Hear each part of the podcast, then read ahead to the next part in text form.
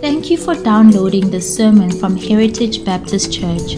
We are so glad that you did. We believe that biblically faithful, Christ centered, God glorifying local churches are the primary means that God has chosen to expand His kingdom. If you are part of such a church, we hope that this message will supplement your spiritual diet. If you aren't yet part of such a church, we would love for you to visit us.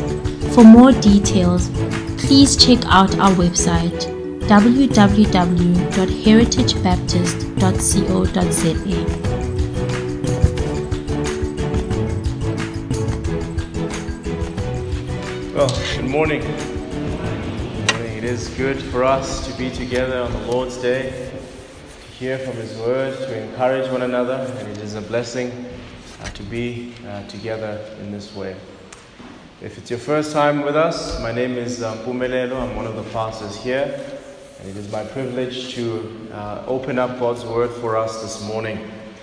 Won't you open your Bibles with me to Acts chapter 1?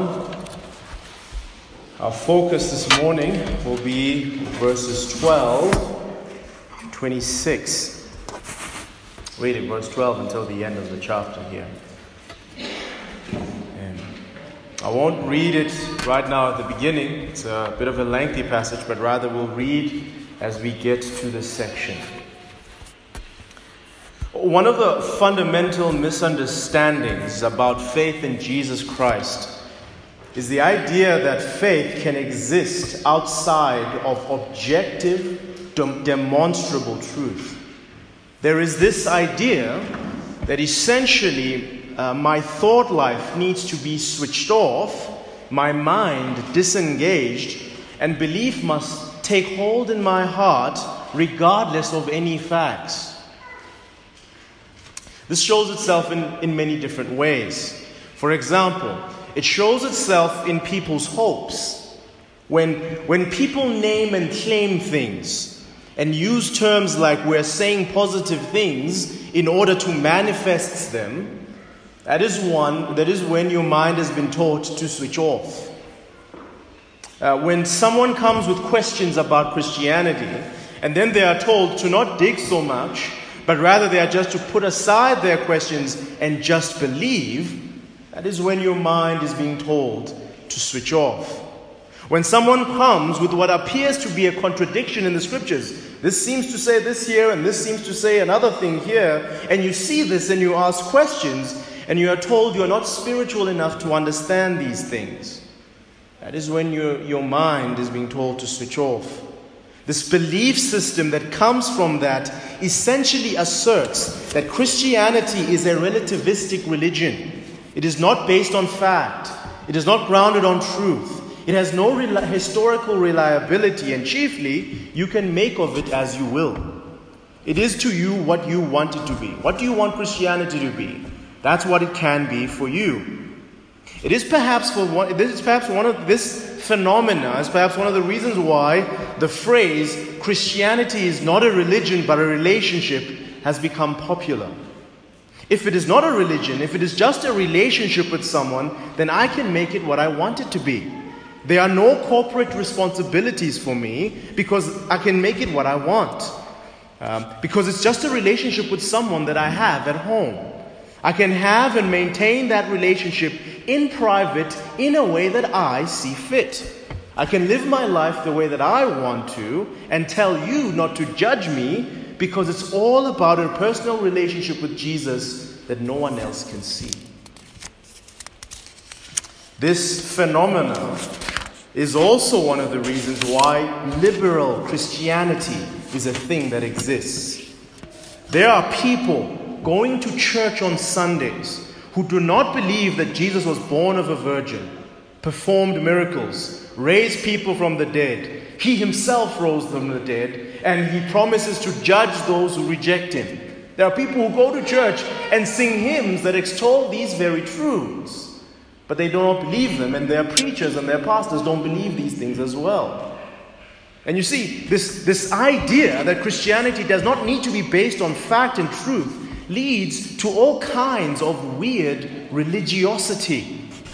To some people, Christianity is all about love. That's all it is. It's all about love. Uh, to some, it's all about peace. It's all just about being kind and good to others, and it helps us to order our society. For us to have love and peace, we do not need to bind ourselves to a number of historical facts. And in many ways, some of these statements are true, they have truth in them. But they lose their truth because the way that they are said is to remove Christianity from its factual foundations. Yes, it is true, Christianity is indeed a relationship with Christ, but it is a relationship defined by Him objectively, demonstrably, and factually in His Word. Yes, love is a massive theme in Christianity, but it is love for the God of the universe who claims to have created the earth in six days and who claims to have parted the Red Sea. There is no way of having a true Christianity while at the same time splitting it from its factual claims. The book of Acts was written so that we, you and I, along with Theophilus, might be mature believers, having certainty regarding the things that we have been taught. In one sense, we could say this that Acts was written so that you and I might have concrete evidence for the things that we believe in, so that we might have concrete evidence for the things that we hope for. See, God never calls anyone to believe blindly. But He always gives us truth, and then He calls us to trust Him based on that truth. To trust in God for salvation is not to trust in Him blindly. It is to trust in God in salvation is to trust in Him as the God of the universe who reveals to us Himself. He tells us that His word is sure. He tells us that He keeps His promises. He shows us in His word that he keeps his promises. And then he calls us to have a great faith on him based on what he has revealed about himself to us. We're never called to just go in the dark, it is always based on truth.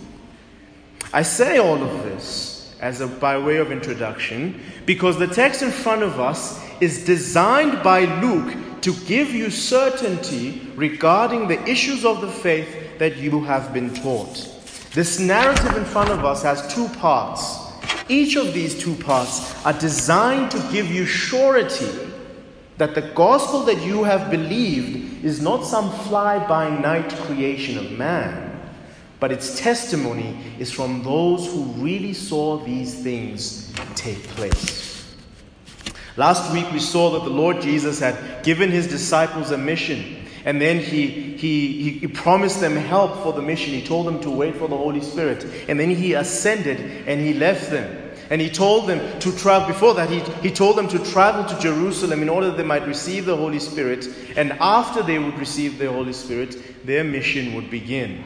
And so here we pick the story up in verse 12 as in obedience to the Lord Jesus' command, they are going to Jerusalem. Look with me at verse 12 as we look at the first part of this text. Then they returned to Jerusalem from the mount called Olivet, which is near Jerusalem, a Sabbath day's journey away. When they entered the city, they went up to the upper room where they were staying. That is, Peter and John, James and Andrew, Philip and Thomas, Bartholomew and Matthew, James the son of Alphaeus, and Simon the Zealot, and Judas the son of James.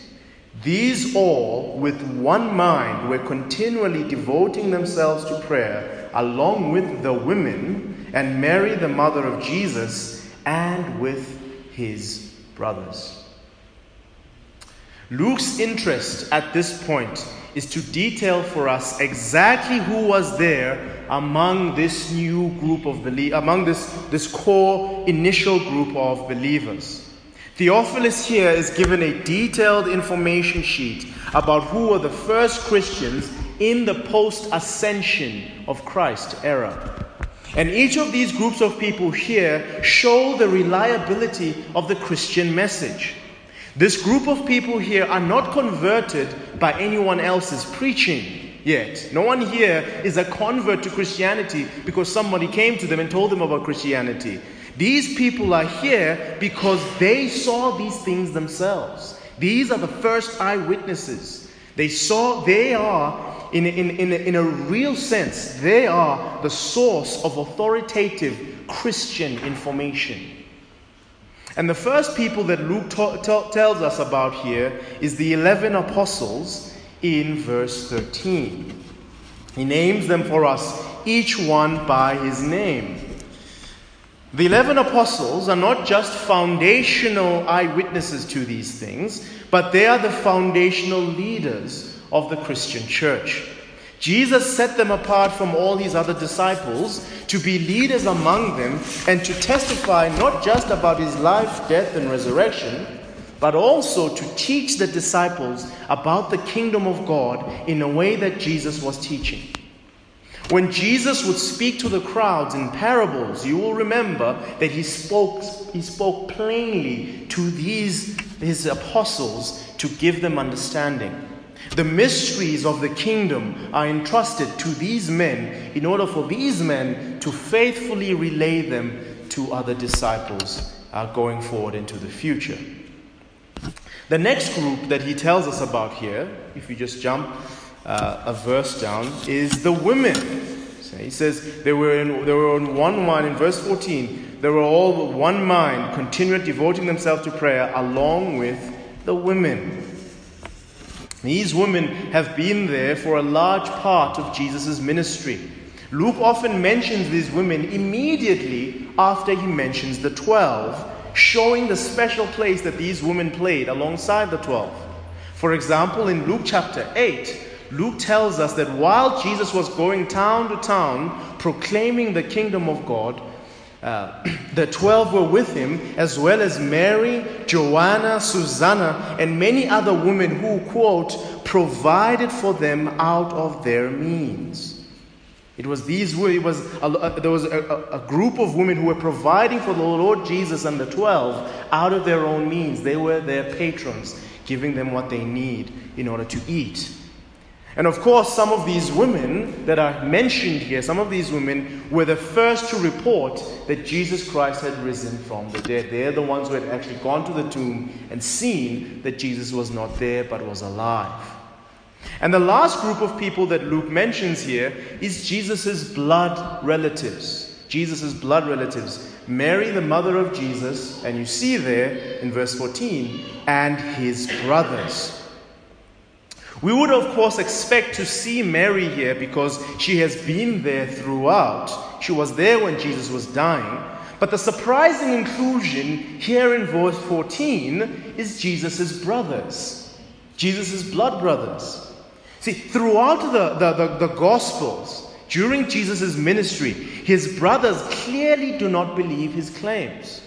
They often, there's a point in John where they mock him say, Well, if, you're, if you claim to be something big, why don't you go up? They, they often don't believe him. They often uh, seem as if like they are mocking him, it sounds, it sounds like at times. And in John chapter 7, verse 5, John makes it clear that his brothers did not believe in him at all. They did not believe that he was the Messiah. And yet, here they are, we're told now, here they are, of one mind with the rest of the disciples. What happened? How did they end up here?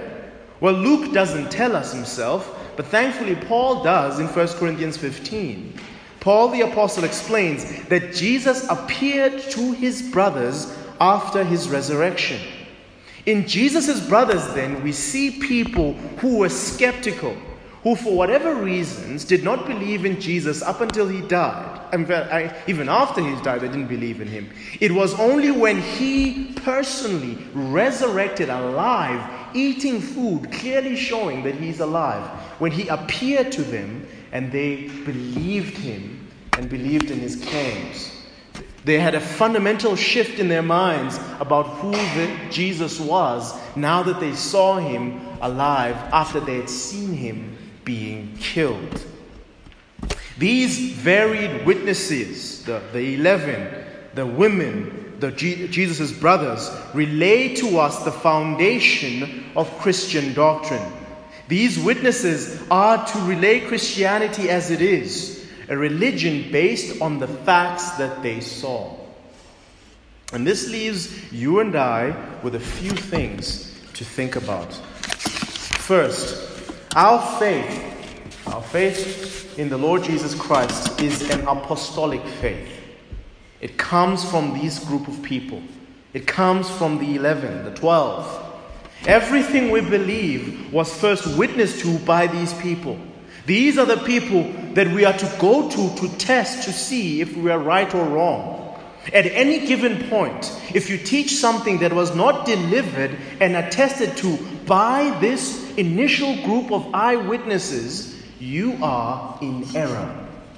That is why Muhammad is in error. That is why Joseph Smith is in error. That is why the Mother God people are in error. That is why Lechanyane is in error. Everyone is in error when they teach a gospel that is not in line with the foundational leaders of the Church of Jesus Christ. These were the people who relayed, who Jesus entrusted to relay Christianity to us as it is.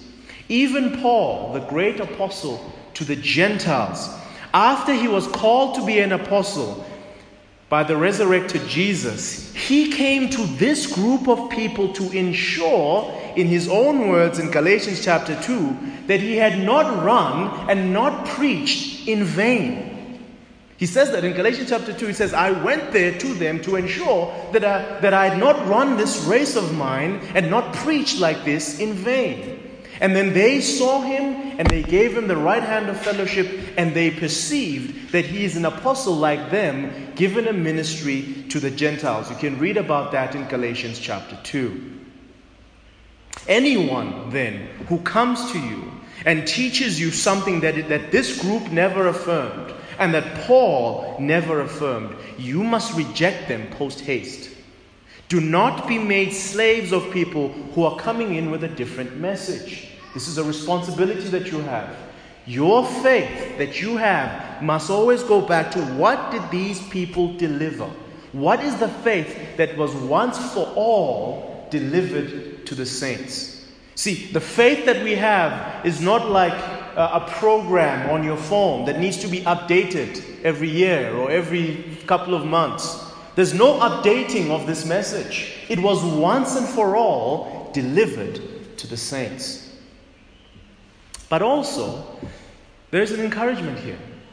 Be encouraged because there is a great blessing of joy in believing their testimony without having seen these things for yourself.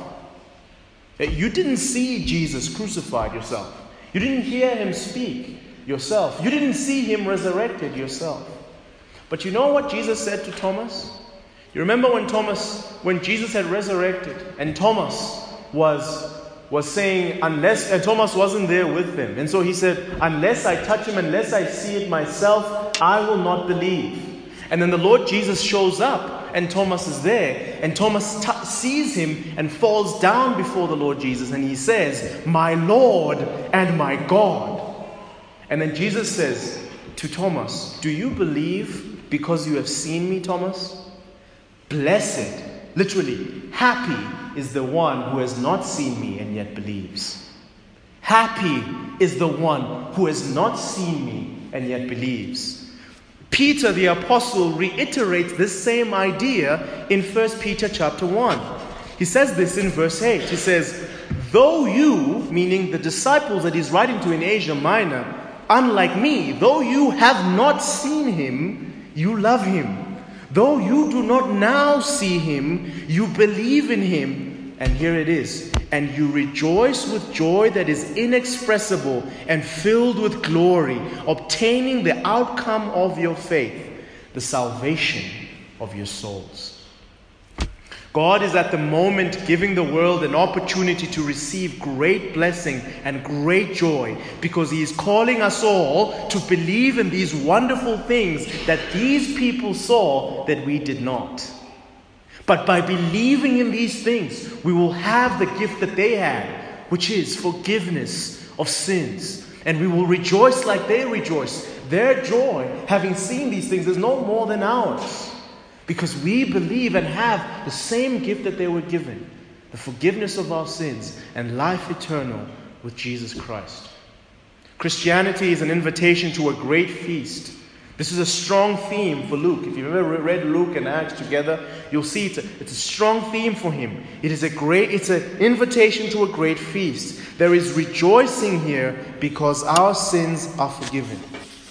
Those of you, therefore, who are burdened with sin, who are tired of fighting sin, who are heavy laden with exhaustion, you must remember that you have, been in, you have been invited to come in and lay your burdens aside on the Lord Jesus Christ.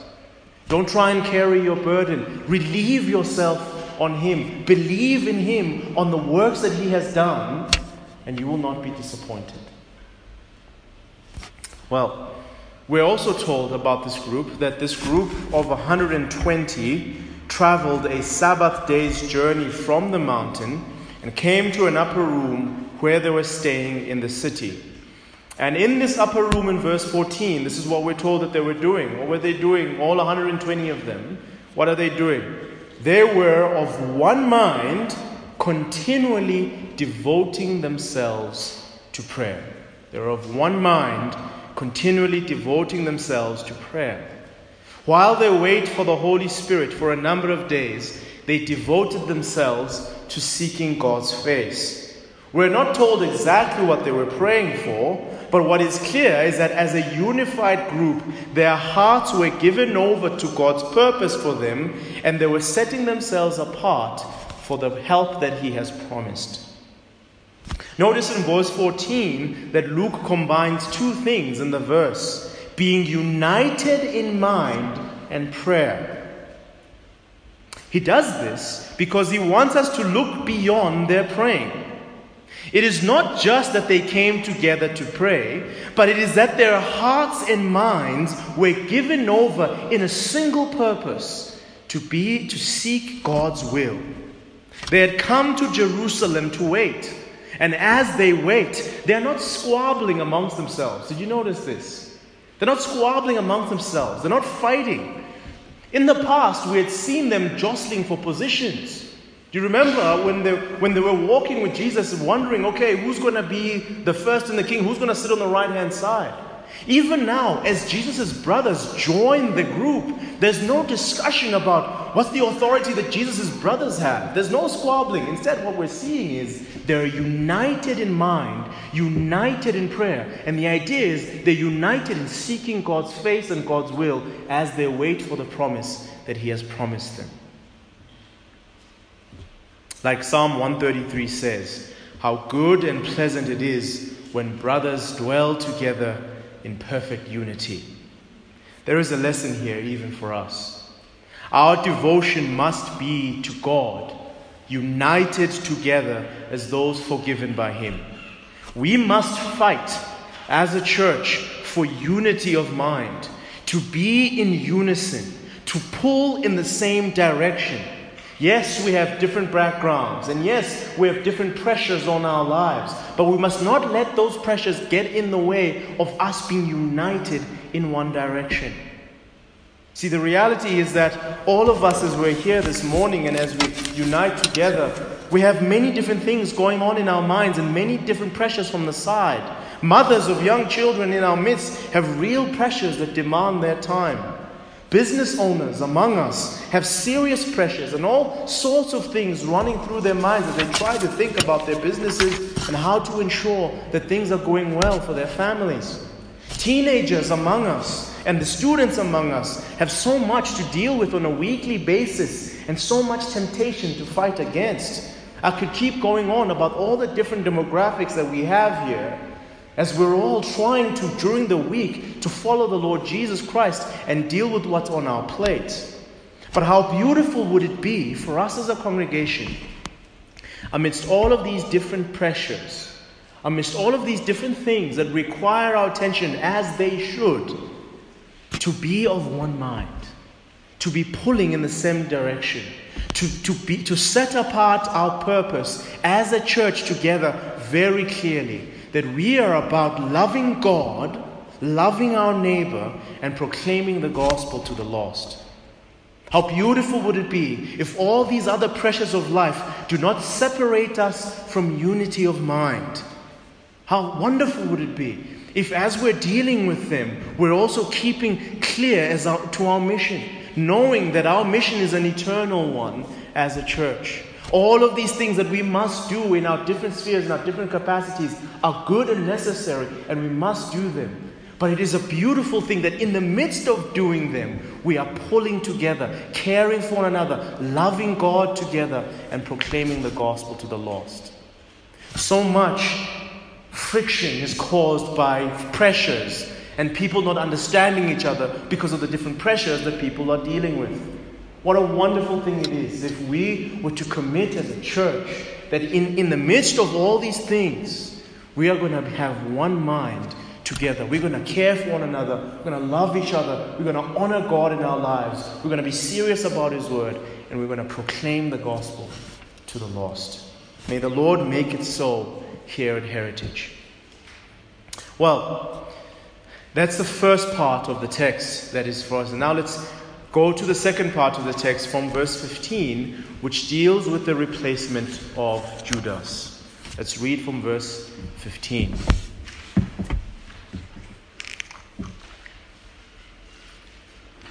At this time, Peter stood up in the midst of the brethren.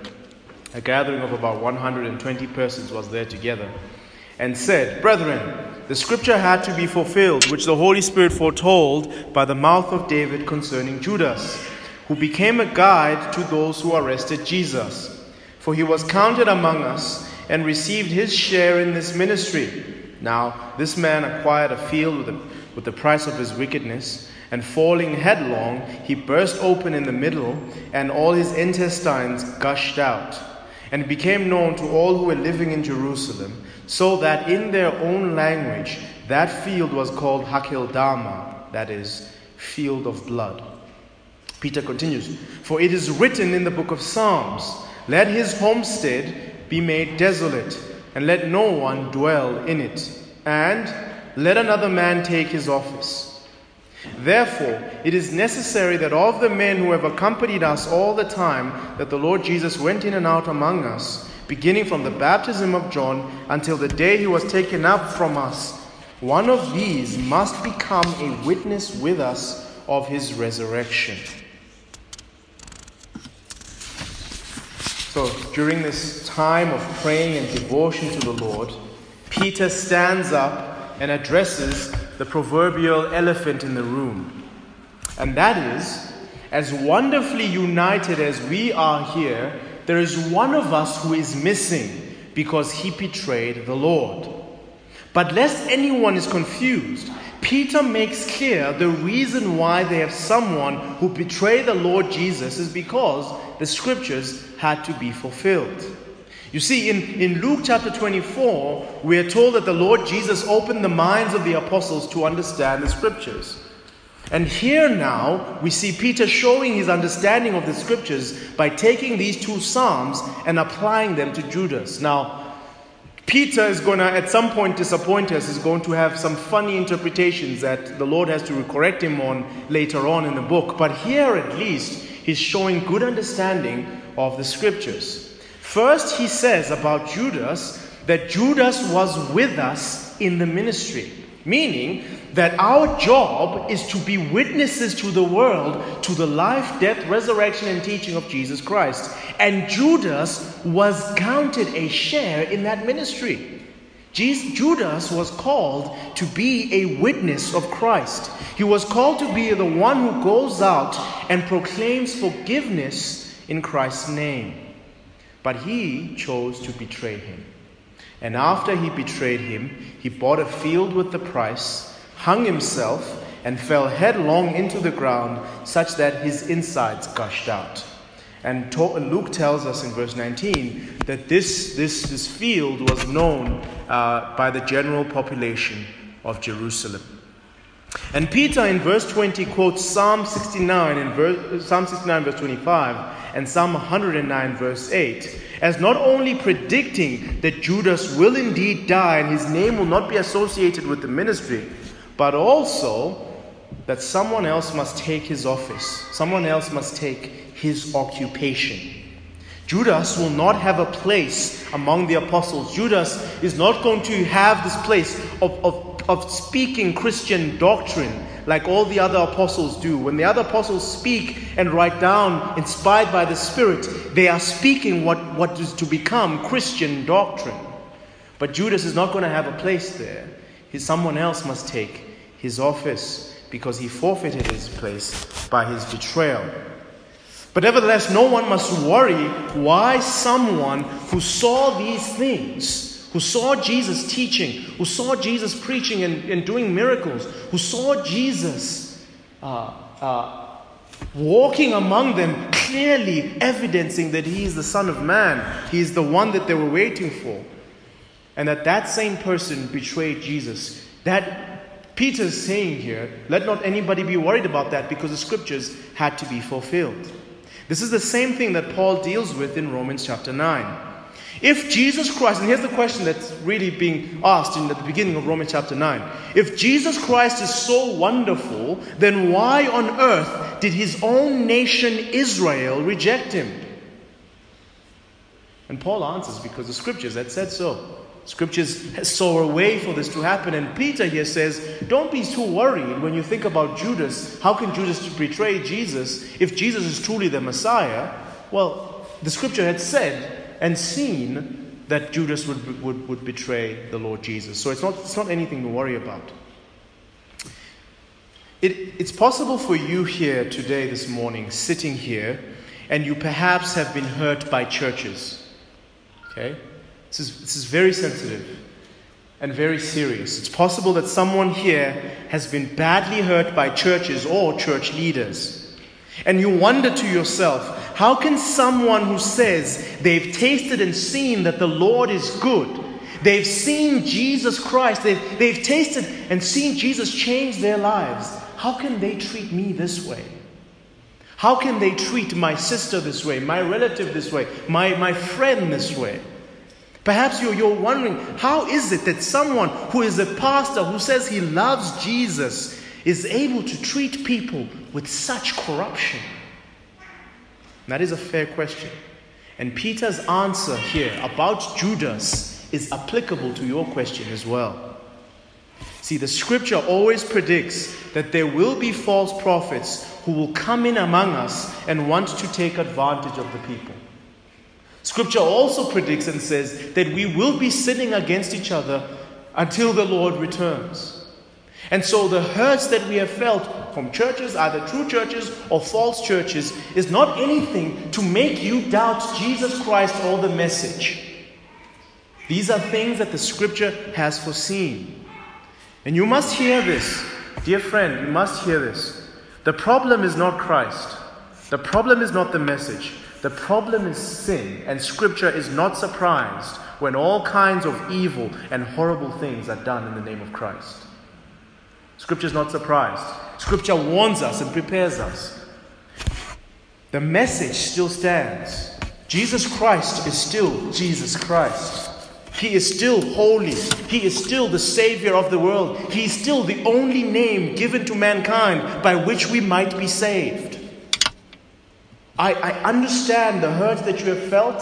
I, I, maybe perhaps I don't understand it. Perhaps you've really you've, you've had really deep hurts, and I, and I hear you. But you still have a responsibility to answer to Jesus Christ. You must still come to Him and come to Him for life. Don't reject Him because someone came in His name and did you wrong. Jesus Christ is going to deal with that person. But you need to also deal with your own soul. The only one who's going to save your soul is Him. He's going to deal with the one who abused you. He's going to deal with the one who, who was corrupt against you, who hurt you in real ways, who took your money, who did all kinds of evil things to you. But, but please, dear friend, listen to me. Jesus Christ is not him. Jesus Christ is the Savior of the world, and you must come to him if you are to live. If you are to have life, you are to come to the Lord Jesus Christ. Second, Peter then in verse 21 and verse 22 calls the gathered group to apply this text by choosing someone to take Judas's place. But not just anyone, someone who actually meets the qualifications. This person must have been around from the beginning of Jesus' ministry up until the ascension of Jesus. Meaning, this person is going to be a credible witness from the beginning until, until the end. This person's job is going to be clear. This disciple will become, along the apostles, a witness to the resurrection. See, Paul, Peter says there, he must be a witness with us to the resurrection. And herein again, we're given confidence in our religion. You see, not just any Tom, Dick, and Sipho can, can come and be a foundational leader in the Christian church, but only those who meet specific requirements. Okay, this is not a religion that was made somewhere in the corner by people who were far removed from the, the, issues. This is a religion that comes from people who saw this, who were taught, who were changed, and were selected by the Lord Jesus Christ for the task. The Apostle Paul, I know in your mind, because you know your Bible, you are, you're wondering, wait, Paul wasn't there from the beginning. So what about him? Well, the Apostle Paul, even as he says in 1 Corinthians 15, he is the last one that Jesus appeared to, mentioned that he was an, a, an apostle untimely born. He says there in 1 Corinthians chapter 15 that he was an abnormal apostle. He's not the normal kind. The normal kind is this one, and he was an abnormal apostle, at one untimely born. He, of course, was called by the Lord Jesus, and the Lord Jesus appeared to him after he resurrected, and then the other disciples verified him. Okay, he went to the disciples, he went to them, and they gave him the right hand of fellowship. He, they verified him, and as they recognized his apostleship, his unique and untimely apostleship. He was to be the, the apostle to the Gentiles. This term, then, this term apostle, must be sacred in our minds. Of course, because the, the term, you know, literally just means an envoy or a messenger, someone who is sent. But in the Christian church, the apostle with a capital A is a separate, is a separate group that is a special category that was not to exist forever.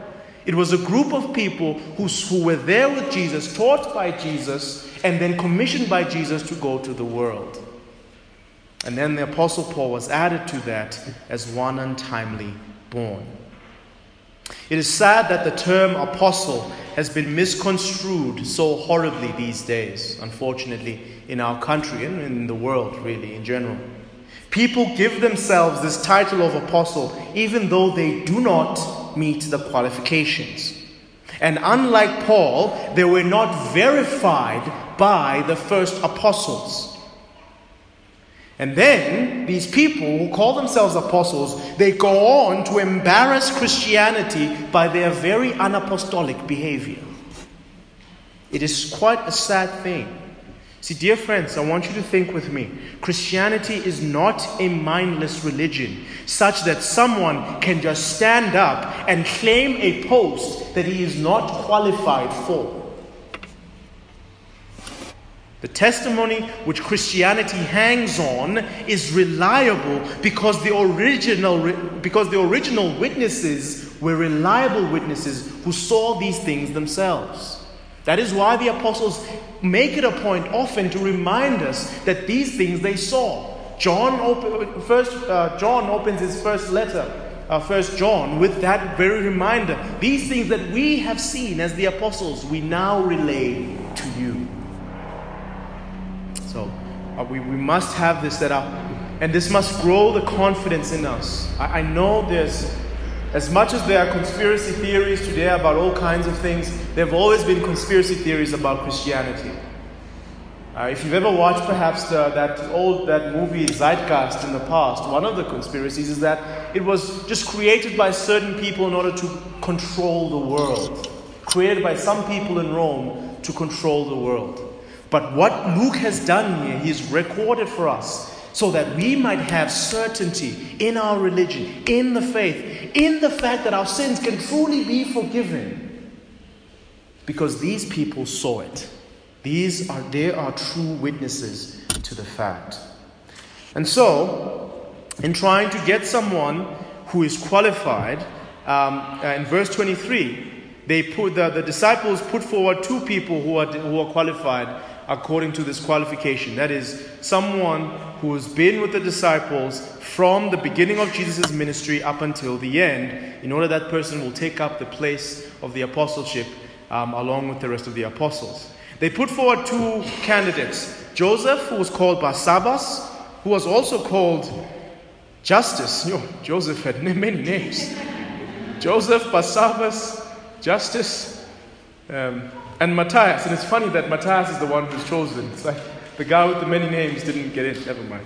Um, and Matthias, they put forward two, these two men. And look at verse 24. Look at their prayer in verse 20. And They prayed and said, You, Lord, who know the hearts of all, show which one of these two you have chosen to take the place in this ministry and apostleship from which Jesus turned aside to go to his own place.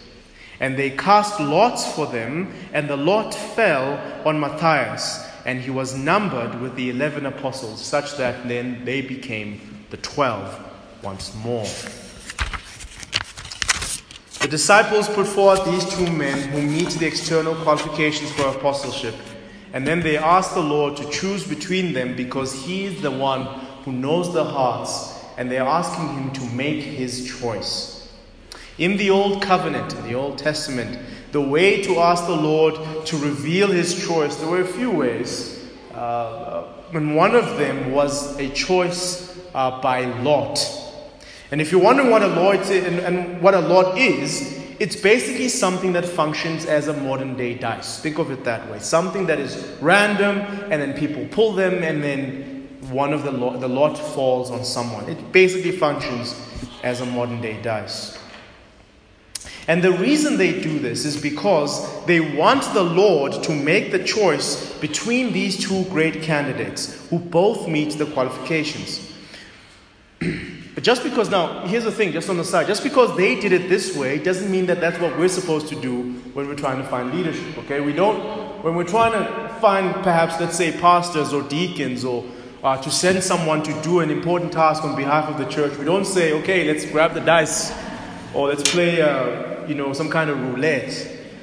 Um, uh, just because they did it this way, you have, to, you have to remember this principle as we go through this narrative throughout the book of Acts. Something that is done doesn't necessarily mean that that's what is prescribed for the rest of the church and how to act. It's just what they did. Having their minds, of course, being those who live in the switch, the, the time where the old covenant was receding and the new covenant was coming forth. That's what they did. So don't cast lots, please, to make any important decisions and then say that I said to you to do so. Luke is not, is not saying that's what we must do. Uh, nowhere in the scriptures are we told to make decisions this way.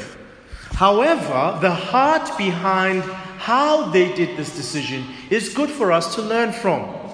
It is good for us to pray that the Lord would reveal hearts. Are you with me?